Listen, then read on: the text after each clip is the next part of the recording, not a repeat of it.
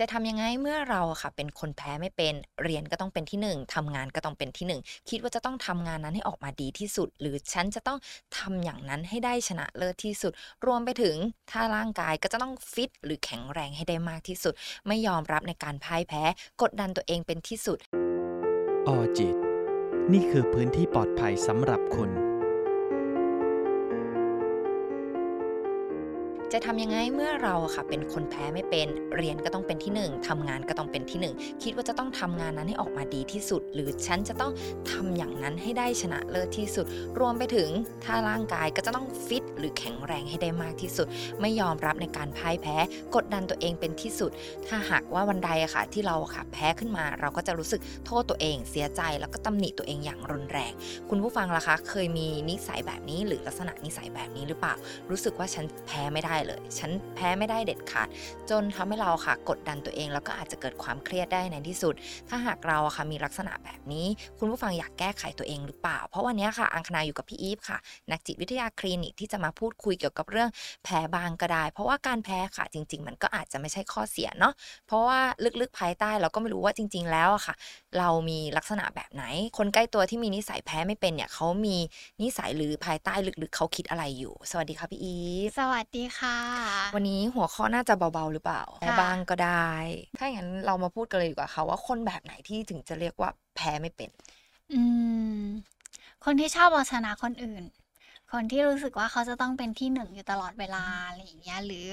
บางทีเขาจะเริ่มหงุดหงิดถ้าเกิดเห็นใครที่ดีกว่าเขา หรืออมมีอะไรที่มากกว่าเขาอะไรอย่างเงี้ยไม่ใช่รวมถึงแบบลำดับที่นะ แต่หมายถึงว่าในเรื่องของความสนใจ ถ้าใครได้ความสนใจมากกว่า หรือได้เงินเดือนมากกว่าอะไรอย่างเงี้ยเออเขารู้สึกว่าเขาต้องเอาชนะคนเหล่านี้ให้ได้อะไรอย่างเงี้ยแล้วเขาจะรู้สึกหงุดหงิดใจมากถ้าเขาเห็นคนไหนที่แบบ ได้ดีกว่าเขาอืมอะไรอย่างเงี้ย หรือบางคนแบบมาในรูปแบบของคนที่แบบเป็นคนขี้อิจฉาอยู่ลึกอืๆอะไรอย่างเงี้ยมเขาจะรู้สึกว่าเวลาเห็นใครสักคนหนึ่งประสบความสำเร็จ เห็นใครสักคนหนึ่งได้อะไรที่แบบว่า เขาควรจะได้ด้วย ปรากฏว่าแล้วตัวเองไม่ได้อะไรอย่างเงี้ยเขาก็จะมีความรู้สึกอิจฉาอยู่ลึกๆ ก็จะเริ่มหาข้อตำหนิอืมนั่นนี่นู่นใส่คนอื่นอะไรอย่างเงี้ยหรือบางคนแบบมาในรูปแบบของการที่แบบชอบแข่งขันอืมเหมือนที่น้องอังบอกว่าเออฉันจะต้องแบบอยู่ลำดับต้นๆฉันจะต้องทำได้ล้มไม่ได้เลย แพ้ไม่ได้เลยอะไรเงี้ย อันนี้อาจจะเป็นแบบอ่าลักษณะของคนที่รู้สึกว่าแบบ ฉันแพ้ไม่เป็นอย่างเงี้ยหรือบางคนมาในลักษณะของการที่แบบเป็นคนที่ต้องการความสมบูรณ์แบบอยู่ตลอดเวลา อืมเขาก็จะรู้สึกว่าเขาต้องกดดันตัวเอง เพื่อทำในทุกๆแบบเวอร์ชั่นของตัวเองให้ออกมาดีที่สุดเขาจะพลาดไม่ได้ เพราะถ้าเมื่อไหร่ก็ตามที่เขาพลาดอะเขาจะรู้สึกว่าชีวิตเขามันดูล้มเหลวจังเลยอะไรเงี้ยหรืออีกอันหนึงที่เรามักจะเห็นในคนที่ที่แพ้ไม่เป็นหรือแพ้ไม่ได้คือคนที่แบบรับคำ feedback หรือคำตำหนิจากคนอื่นไม่ได้ หรือแม้กระทั่งคำที่แบบเขาพยายามจะแบบแนะนำเพื่อให้เราแบบดีขึ้นอย่างเงี้ยคนเหล่านี้จะเริ่มรู้สึกว่าแบบหงุดหงิดจังเลย เพราะอะไรเธอต้องมาเห็นข้อแบบเนี้ยของฉันด้วย เพราะฉันพยายามปกปิดมันอยู่ตลอดเวลา เพราะฉันเองรู้สึกว่าฉันจะต้องไม่มีลักษณะแบบนี้ เพราะฉันจะไม่แพ้ อือืมมอันนี้อาจจะเป็นลักษณะคร่าวๆของคนที่แบบรู้สึกว่าตัวเองแพ้ไม่เป็นนะคะแล้วลักษณะแบบเนี้ยค่ะมักค่ะจะเกิดกับช่วงวัยไหนมากกว่ากันโห จริง ๆ ในวัยเด็กอาจจะยังไม่ได้ชัดมาก ในวัยเด็กอาจจะมาแค่รู้สึกว่าการแข่งขันกีฬาอืมคือที่สุดแล้ว หรือบางทีอาการที่แบบว่าสอบสอบได้แล้วอยู่ในลำดับที่ต้นๆอะไรอย่างเงี้ยรู้สึกว่ามันคือที่สุดแล้วอะไรอย่างเงี้ยเนาะการแข่งขันในวัยเด็ก อาจจะมาในรูปแบบนั้นหรือบางคนเกิดขึ้นในบ้านอะไรอย่างเงี้ยคือการที่แบบสมมติว่าเรามีพี่น้องอย่างเงี้ยแล้วเราชนะพี่ทุกอย่างหรือทุกครั้งที่เราได้แล้วเราได้ก่อนพี่ตลอดอะไรอย่างเงี้ยมันอาจจะมาในรูปแบบนั้นก็ได้อะไรเงี้ยแต่มันอาจจะยังไม่ได้ชัดในเรื่องของความรู้สึกว่า ฉันเป็นเด็กแล้วฉันแพ้ไม่ได้ แต่มันอาจจะเป็นตัวพื้นฐานที่ค่อย ๆ ปลูกฝัง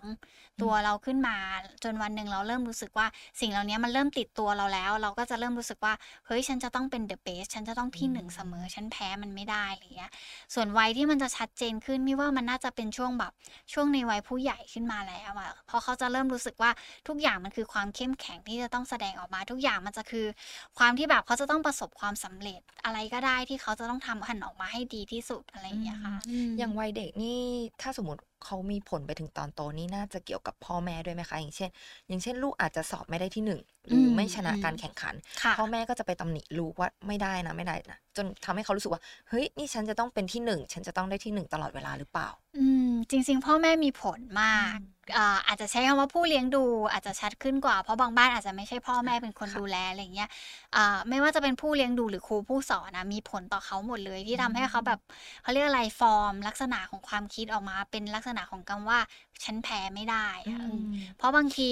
เวลาที่แพ้แล้วมันไม่ได้รับคำชื่นชมในพฤติกรรมนั้นๆ หรือบางทีชมมากเกินไปจนทำให้รู้สึกว่า เฮ้ยนี่แหละคือพฤติกรรมที่ฉันจะต้องทำให้มันได้ตลอดเวลาอืมสิ่งเหล่านี้มันหล่อหลอมให้เกิดความแบบเป็นความเชื่อเลยอะว่า สุดท้ายแล้วฉันจะแพ้มันไม่ได้ ฉันจะต้องอยู่ในรูปแบบนี้ เพราะเมื่อไหร่ก็ตามที่ฉันแพ้คำชื่นชมจะหายไปอืมหรือเมื่อไหร่ก็ตามที่ที่ฉันที่ฉันแพ้คำตำหนิติเตียนจะตามมา ค่ะอืมอืมก็เลยต้องแบบว่าอยู่ในใจเนาะว่าฉันแพ้ไม่ได้แล้วใช่ค่ะ แล้วอย่างนี้แพ้ไม่เป็นอย่างเนี้ยค่ะ เป็นโรคชนิดหนึ่งหรือเปล่าเรียกว่าโรคแพ้ไม่เป็น เพราะว่าไปอ่านเจอบทความหนึ่งมาเขาบอกว่าอาจจะเรียกได้ว่าเป็นโรคแพ้ไม่เป็น มันอาจจะอยู่ในนิยามของศัพท์ ทุกวันนี้อะไรอย่างเงี้ยเพราะว่าในในตัวการเกณฑ์การวินิจฉัยโรคทุกวันนี้เราจะพยายามแบ่งมันให้มันชัดเจนขึ้นอะไรอย่างเงี้ยว่า อาการที่มันเกิดขึ้นณตรงเนี้ยมันคืออะไรอะไรอย่างเงี้ยเพื่อให้เราชัดเจนว่าคนเนี้ยอยู่ในภาวะแบบนี้อะไรอย่างเงี้ยแต่การที่เรารู้สึกว่าเราแพ้ไม่เป็นจนมันเป็นโรคอะมันจะเข้าไปรบกวนเราในหลาย ๆ ฟังก์ชันมาก ๆ ทั้งภาวะของอารมณ์ด้วย ทั้งภาวะของสังคมด้วย ทั้งการจัดการกับความเครียดที่มันเกิดขึ้นกับตัวเขาเองด้วยอะค่ะอืม แล้วในมุมมองของนักจิตอะค่ะแพ้ค่ะไม่เป็นกับชอบเอาชนะค่ะ เหมือนหรือต่างกันยังไง การที่เอาชนะกับแพ้ไม่ได้อะมันคงมีอะไรคาบคาบเส้นกันอยู่อืมเนาะแต่คิดว่าคำสองคำนี้มันอาจจะไม่เหมือนกันซะทีเดียว คนที่เขาเขาต้องการเอาชนะมันไม่ได้แปลว่าเขาจะแพ้คนอื่นไม่ได้ แต่เขาอาจจะรู้สึกแย่เมื่อวันหนึ่งที่เขาไม่ได้เป็นที่หนึ่งก็ได้ แต่เขาอาจจะไม่ได้รู้สึกไม่ชอบคนที่เขาชนะ หมายถึงว่าถ้าสมมติว่าวันหนึ่งเขาเป็นที่สองเขาอาจจะไม่ได้เกลียดคนที่ได้ที่หนึ่งก็ได้แต่เขาจะ suffer กับตัวเอง ในขณะที่ที่เขาไม่ได้ที่หนึ่งอย่างที่เคยเป็นมาโดยตลอด แต่คนที่แพ้ไม่ได้อะบางทีเขาอาจจะมาในรูปแบบของความรู้สึกด้านลบมากกว่าอะไรอย่างเงี้ยเช่นแบบเขาจะต้องแบบเหมือนเหมือนมันเหมือนมัน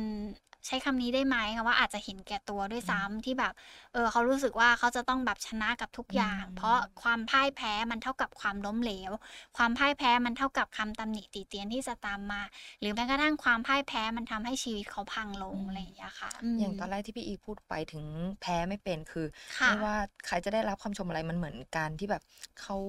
อิจฉาริษยาเนาะอืมอาจจะมีลึกๆ เป็นอืมความรู้สึกแบบนั้นที่มันซ่อนอยู่ข้างในก็ได้อะไรอย่างเงี้ยค่ะ แล้วอย่างนี้ แพ้ไม่เป็นเนี่ยค่ะ มันสามารถเพิ่มความรุนแรงหรือเพิ่มทวีคูณได้ไหมคะอืมมันน่าจะเพิ่มได้ในมุมของความรู้สึกมากกว่าคำว่าแพ้ไม่เป็นมาก ๆอะไรอย่างเงี้ยเนาะพอเราพูดถึงความแพ้ไม่เป็นอะไรเงี้ยสิ่งที่มันมันอยู่ภายใต้ความรู้สึกเหล่านั้น น่าจะเป็นความกดดัน ความคาดหวังอ่าการต้องการการยอมรับ หรือแม้กระทั่งการที่แบบเขาอยากจะ ต้องชนะกับทุกอย่างเพื่อไปเติมเต็มในเรื่องของ self-esteem หรือการรับค่ะรู้คุณค่าในตัวเองของเขาอะไรอย่างเงี้ย เวลาที่มีอะไรแบบเนี้ยมันอยู่ภายใต้ความรู้สึกแล้วมันทำให้เรามองว่าเราแพ้ไม่ได้ มันก็มันก็เป็นตัวหนุนนำทำให้เราแบบ ต้องพยายามกับทุก ๆ อย่างให้มันเกิดขึ้นดีที่สุดอะไรอย่างเงี้ยค่ะ ก็แปลว่าอืมแต่ละคนก็มีภายใต้ไม่เหมือนกันใช่ไหมคะว่า คนคนนั้นเขาเจออะไรมาอืมอืม แล้วมันอาจจะไม่ได้เกิดขึ้นกับทุกเรื่องก็ได้นะ ลองลองสังเกตดูก็ได้ว่าบางคนอาจจะไม่ได้รู้สึกว่าอยากชนะกับทุกเรื่องก็ได้ แต่เขาอาจจะอยากชนะในมุมมองของการทำงาน หรือบางคนอาจจะรู้สึกว่าอยากชนะในมุมมองของการทำงานกับคนนี้จังเลย มันอาจจะแบบ ไม่ใช่กับทุกเรื่อง แต่ว่าในความสัมพันธ์บางคนก็อาจจะไม่ได้รู้สึกว่าฉันจะต้องเอาชนะคู่ชีวิตของฉัน แต่กับเรื่องงานคือฉันแพ้ไม่ได้เลยอืมอืมบางทีอาจจะต้องดูให้มันลึกลงไปว่า เอ๊ะจริง ๆ แล้วลึกๆแล้ว เขาต้องการอะไรหรือเปล่าที่มันอยู่ลึกๆตรงนั้น เพราะหลาย ๆ คนที่อยากเอาชนะเรื่องงาน บางคนก็มาจากพื้นฐานของการที่แบบต้องการความสำเร็จที่มันสูงมากๆอะไรอย่างเงี้ยเพื่อไปเติมเต็มแบบความต้องการพื้นฐานของตัวเขาเองอืมอย่างสมมติว่าเรามาจากครอบครัวที่แบบเอ่อไม่ได้แบบมีฐานะมากวันหนึ่งเราอยากประสบความสำเร็จมากๆ เราก็จะเกิดความคิดว่าฉันต้องแพ้ไม่ได้ ฉันจะต้องเป็นที่หนึ่งเพื่อที่ฉันจะได้มีทุก ๆ อย่างเหมือนที่ตอนวัยเด็กฉันไม่มีอะไรอย่างเงี้ยค่ะ แล้วถ้าอย่างในมวัยเด็กเลยอะค่ะภายใต้ค่ะความรู้สึกของเขาที่แบบแพ้ไม่เป็นนี่น่าจะเป็นอืมแนวไหนอะคะในวัยเด็กอาจจะมาในรูปแบบของการที่แบบ ถูกเปรียบเทียบอืมอาจจะมาในรูปแบบของการที่แบบถูกส่งเสริมให้ให้เป็นที่หนึ่งอยู่ตลอดเวลา อย่างที่บอกว่าบางทีแค่เอาชนะพี่อะเขาก็รู้สึกว่าโหมันดีจังเลย หรือแม้กระทั่งการที่ที่พ่อแม่พูดว่าแบบเอเออเป็นพี่อะก็ยอมๆน้องบ้าง อันเนี้ยก็กลายเป็นว่าแบบเออพ่อแม่ก็ยอมให้ให้ความคิดเหล่าเนี้ยเข้ามาครอบงำตัวเด็กแล้วอะไรอย่าอืงเงี้ยมค่ะ แล้วอย่างวัยผู้ใหญ่อะคะที่ค่เขาะแบบแพ้ไม่เป็นเลยเนี่ย เพราะว่าอย่างหนึ่งเลยเขาอาจจะกลัวการเสียหน้าเสียศักดิ์ศรีด้วยหรือเปล่าอะคะ? อืม อาจจะมีส่วนนะ แต่จริง ๆ ถ้ามองลึกลงไปการเสียหน้าหรือเสียศักดิ์ศรีมันคงไปกระทบต่อเรื่องของแบบการรับรู้คุณค่าในตัวเองอะอืม เพราะถ้าเมื่อไหร่ก็ตามมีคนแบบทำให้เขารู้สึกว่าเขาแพ้แล้วเขาเสียหน้า ค่ะ ลึกๆแล้วเขาคงแบบเริ่มตัวเล็กลง เล็กลอืงมเล็กลง จนทำให้เขารู้สึกว่าแบบเออการรับรู้คุณค่าในตัวเองมันต่ำจังเลย มันก็จะสอดคล้องไปกับการที่แบบเขาก็จะเริ่มเห็นศักยภาพของตัวเองได้น้อยลงอะไรอย่างเงี้ยค่ะ อือืม ม แล้วอย่าง เขามีนิสัยแบบเนี้ยค่ะ เขารู้ค่ะตัวเองไหมว่าเนี่ยฉันมีนิสัยที่แพ้ไม่เป็นน่ะ?โอ้โฮตอบยากเหมือนกันนะ จริง ๆ หลาย ๆ คนรู้นะอืหลายมๆคนอาจจะเห็นตัวเองคอาจจะไม่ได้ใช้นิยามให้กับตัวเองเป็นคำว่าแพ้ไม่เป็นค่ะแต่เขาอาจจะแบบให้นิยามกับตัวเองว่าฉันจะต้องประสบความสำเร็จที่สุดอืมฉันจะต้องแบบรวยที่สุดอืมฉันจะต้องแบบเป็นที่1กับทุก ๆ เรื่องอะไรอย่างเงี้ย แต่เขาอาจจะนินายนิยามตัวเองไปในรูปแบบนั้นมากกว่าอืมการที่แบบบอกว่าเขาแพ้ไม่ได้อะไรอือย่างมเงี้ยค่ะ แล้วถ้าอย่างคนที่เขาเนี่ยค่ะ เขามีเป้าหมายไว้แล้วแล้วเขาไม่สามารถทำได้คเขา่ะจะสเสียใจแล้วก็ตำหนิตัวเองอย่างที่อังพูดไปตอนแรกเปล่าคะ?ก็มีโอกาสเหมือนกันนะ เพราะเขาคงมองว่าแบบมันมีความหมายกับเขาอะแล้วถ้าเมื่อไหร่ก็ตามที่เขาแบบเหมือนไม่ได้อย่างที่หวังอะเขาก็คงแบบกลับมาที่ตัวเองก่อนอืมหรือบางคนก็อาจจะแบบ มองแล้วโยนความผิดนั้นไปที่คนอื่นก่อนก็ได้ คนที่เขาเลือกตำหนิตัวเองก่อนเขาอาจจะรู้สึกว่ามันมันดีกว่าก็ได้ในการที่แบบจะบอกแบบนี้กับตัวเอง เพื่อให้ตัวเองแบบฮึดสู้ขึ้นมาได้อีกคอืรั้งหนึ่งอะไรอย่างเงี้ยมแต่มันไม่ได้แปลว่าการที่เขาโทษคนอื่นแล้วมันคือเรื่องที่ผิดนะ เพราะเขาอาจจะแบบเหมือนเป็นกลไกการป้องกันตัวเองในความรู้สึกผิดหวัง หรือความรู้สึกแย่ตรงนั้นของตัวเองก็ได้อืมค่ะ แล้วอย่างงี้นิสัยที่เขารู้สึกว่าแพ้ไม่เป็นน่ะค่ะมีข้อดีข้อเสียยังไง?อืม จริง ๆ เราแพ้บ้างเนี่ย มันก็อาจจะเป็นข้อดีข้อหนึ่งนะ ที่ทำให้เราแบบอย่างน้อยเราได้เรียนรู้ชีวิตอือะมคือชีวิตเราแบบมันจะชนะกับทุกอย่างอะมันเป็นไปได้ แต่มันอาจจะยากแล้วอืมันใช้ความมพยายามมากๆ ข้อดีข้อแรกสำหรับตัวพี่เองพี่รู้สึกว่ามันคือประสบการณ์หนึ่งที่มันจะทำให้เราเติบโตขึ้นจากความผิดพลาดที่มันเกิดอืมบางทีเราอาจจะแบบไม่เคยมองเห็นเลยว่า ความรู้สึกเจ็บปวดจากความพ่ายแพ้มันเป็นยังไงอะจนวันหนึ่งเราได้ไปเกิด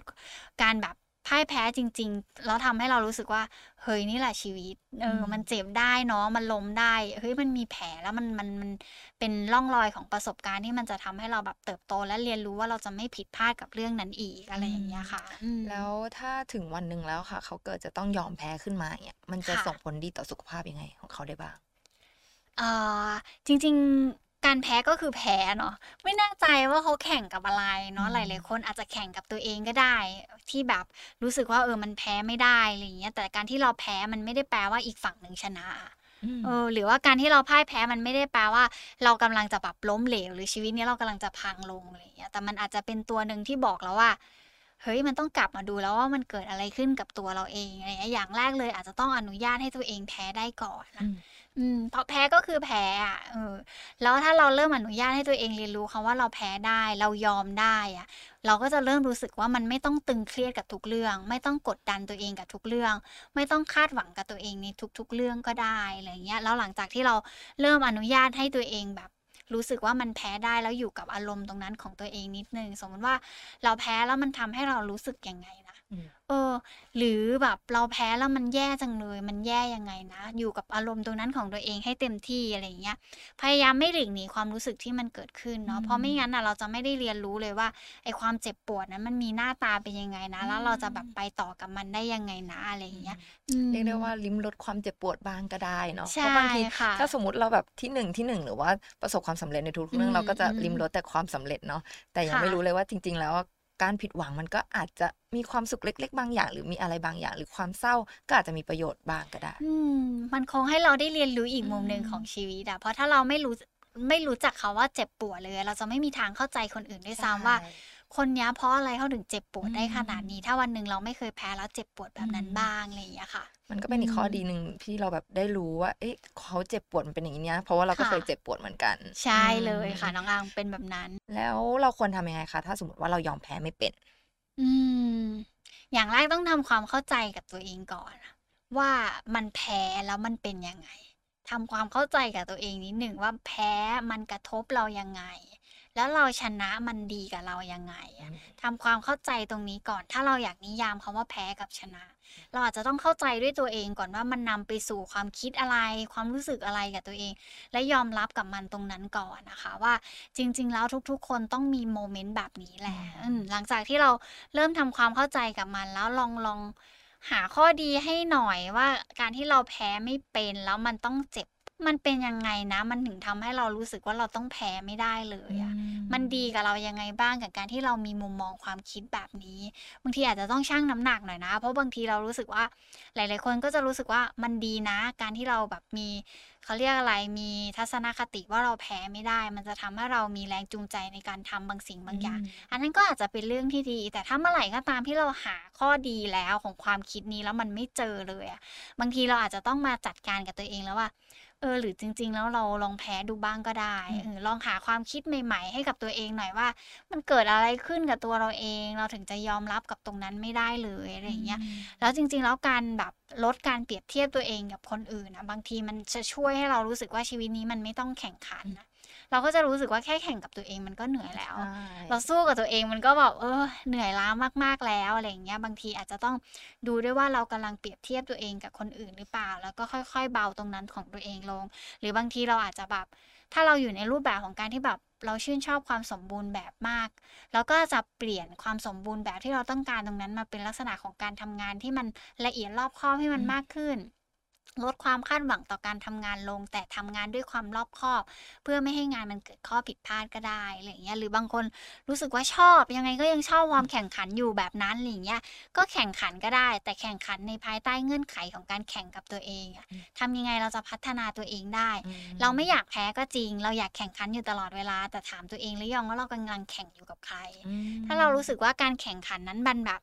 มันแข่งแล้วมันไม่ได้ไม่ได้อะไรดีขึ้นมา เราอาจจะต้องแบบเปลี่ยนแรงจูงใจของการอยากแข่งขัน เป็นการแบบฉันยังคงแข่งขันอยู่ แต่เป็นการแข่งขันกับตัวเองในการฮิตเป้า หรือว่าแบบการทำทำยังไงให้ตัวเองไปถึงเป้าหมายของตัวเองได้อะไรอย่างเงี้ยค่ะ หรือถ้าท้ายที่สุดแล้วเรารู้สึกว่าก็ยังคงอยากมีความคิดแบบนี้อยู่ ยังอยากเป็นแบบนี้อยู่ บางทีเราต้องหาเวในการแบบแพ้อย่างชาญฉลาดนิดนึงอะไรอย่างเงี้ยกับตัวเองเนี่ยเช่นแบบเออบางทีอาจจะแบบ อะมันอาจจะยอมไม่ได้สัทีเดียว แต่เราอาจจะค่อยๆค่อย ๆ มองว่าอีกคนนึงเป็นยังไงอะอืมเพื่อให้เราค่อย ๆทำความเข้าใจว่าไอสิ่งที่เราแบบ ยึดมั่นถือมั่นอยู่ตรงเนี้ย มันกระทบกับตัวเราจริงๆไหมหรือมันแค่อาจจะเป็นแค่ความรู้สึกที่เรารู้สึกว่า เราอยากจะเอาชนะมันเฉยๆอะไรอย่างเงี้ย เชื่อว่าแบบฟ้าหลังฝนนะมันมีเมฆที่มันทำให้มันสดใสอยู่แล้ว แม้วันหนึ่งที่เราแพ้อะสุดท้ายแล้วเราจะได้เก็บเกี่ยวผลประโยชน์อะไรบางอย่างจากความพ่ายแพ้ของตัวเองอะค่ะอืมอืมและอย่างเมื่อกี้ที่เราพูดไปก็คือกรณีที่เรารู้มีลักษณะแบบนั้นหรือนิสัยที่แพ้ไม่เป็นค่ะแต่ถ้าอีกกรณีหนึ่งคือคนใกล้ตัวเป็นคนที่อืมนิสัยแพ้ไม่เป็นอย่างเงี้ยค่ะเราค่ะจะรับมือกับเขายังไงดีจริงๆเอ่อเราอาจจะไม่ต้องรับมืออะไรเลยด้วยซ้ำเพราะเราไม่ต้องไปแข่งกับเขาอืมเราแค่รับรู้ว่าเขาเป็นคนที่ชอบแข่งขัน และอืมรู้สึกว่าเขาพ่ายแพ้ไม่เป็นอืมเราก็แค่รับรู้แล้วทำความเข้าใจว่าอ๋อคนเนี้ยเป็นแบบนี้แหละอืมจริง ๆ เราไม่ต้องเอาตัวเองไปแบบเหมือนเรียกว่าอะไรไปสู้กับเขาด้วยซ้ำหรือไม่จำเป็นต้องเอาไป support พฤติกรรมนั้นของเขาก็ได้ แต่เพียงแต่ว่า โอเค ฉันรู้แล้วว่าเธอเป็นคนแบบนี้นะอืมอะไรอย่างเงี้ย มันจะทำให้เราเข้าใจในสิ่งที่เขาพยายามแสดงออก เพื่อเอาชนะเราอยู่ตลอดเวลาก็ได้อะไรอย่างเงี้ยค่ะ จริง ๆ เรื่องแบบเนี้ยมันมีได้นะคะ แต่ต้องค่ะแบบอยู่ในความพอเหมาะพอควรเนาะ ใช่เพค่ะราะไม่ใช่น้องอามกับทุกเรื่องเลย อย่างพี่อีฟ ถ้าสมมติว่าเรื่องแพ้ไม่เป็นนี่พี่อีฟเป็นเรื่องไหนคะอืม ถ้าเป็นสมัยเรียนน่าจะเป็นเรื่องของการที่แบบ เอ่อการทำกิจกรรมมั้ง เพราะว่าแบบพี่โตมาด้วยแบบเป็นเด็กกิจกรรมตั้งแต่มัธยมอะไรเงี้ยค่ะก็จะรู้สึกว่าแบบเอออยากจะให้โรงเรียนตัวเองดีๆ แบบเก่งอืมเอ่อต้องชนะทุกโรงเรียนอะไรเงี้ยอาจจะมาในรูปแบบของการชอบแข่งขันอ่าอะไรเงี้ย แต่พอโตมาหน่อยก็จะเริ่มรู้สึกว่าแบบต้องการความสำเร็จที่มันสูงมากอะไรเงี้ย บางทีก็จะรู้สึกว่าถ้าเมื่อไหร่ก็ตามที่แบบมันทำไม่ได้ เออแบบเออทำไมต้องแพ้ด้วยอะไรเงี้ย มันก็มีความรู้สึกแบบนี้ แต่ท้ายที่สุดแล้วก็ก็อย่างที่แบบแนะนำคุณผู้ฟังไปว่าบางทีเราต้องกลับมาทบทวนก่อนว่า แพ้แล้วมันยังไงนะอืมเอออีฟแบบแกแพ้แล้วแกรู้สึกอะไร มันแบบอืมมันกำลังดีกับแกอยู่ไหมอะไรอย่างเงี้ยพี่จะแบบทบทวนกับตัวเองมากอะไรอย่างเงี้ยค่ะอืมอืม แล้วคุณผู้ฟังล่ะคะ มีลักษณะนิสัยแบบที่เราพูดไปหรือเปล่าคือแพ้ไม่เป็น อย่ากกดดันตัวเองมากจนเกินไปนะคะ เพราะจริง ๆ แล้วค่ะการพ่ายแพ้มันก็ไม่ใช่สิ่งที่เลวร้ายเลยซะทีเดียวเพราะจริง ๆ แล้วค่ะ การที่เรายอมแพ้มันไม่ได้หมายความว่าเราจะเสียสิ่งนั้นไป ในบางครั้งเราอาจจะได้สิ่งที่มันมีค่าที่เราไม่เคยรับรู้เลยก็ได้ค่ะ สำหรับคลิปนี้เป็นยังไงบ้างคะถ้าชอบพวกเรา2คนก็อย่าลืมกดติดตามให้เราด้วยนะคะ สำหรับวันนี้อังกับพี่ไปก่อนนะคะ สวัสดีค่ะออจิต นี่คือพื้นที่ปลอดภัยสำหรับคุณ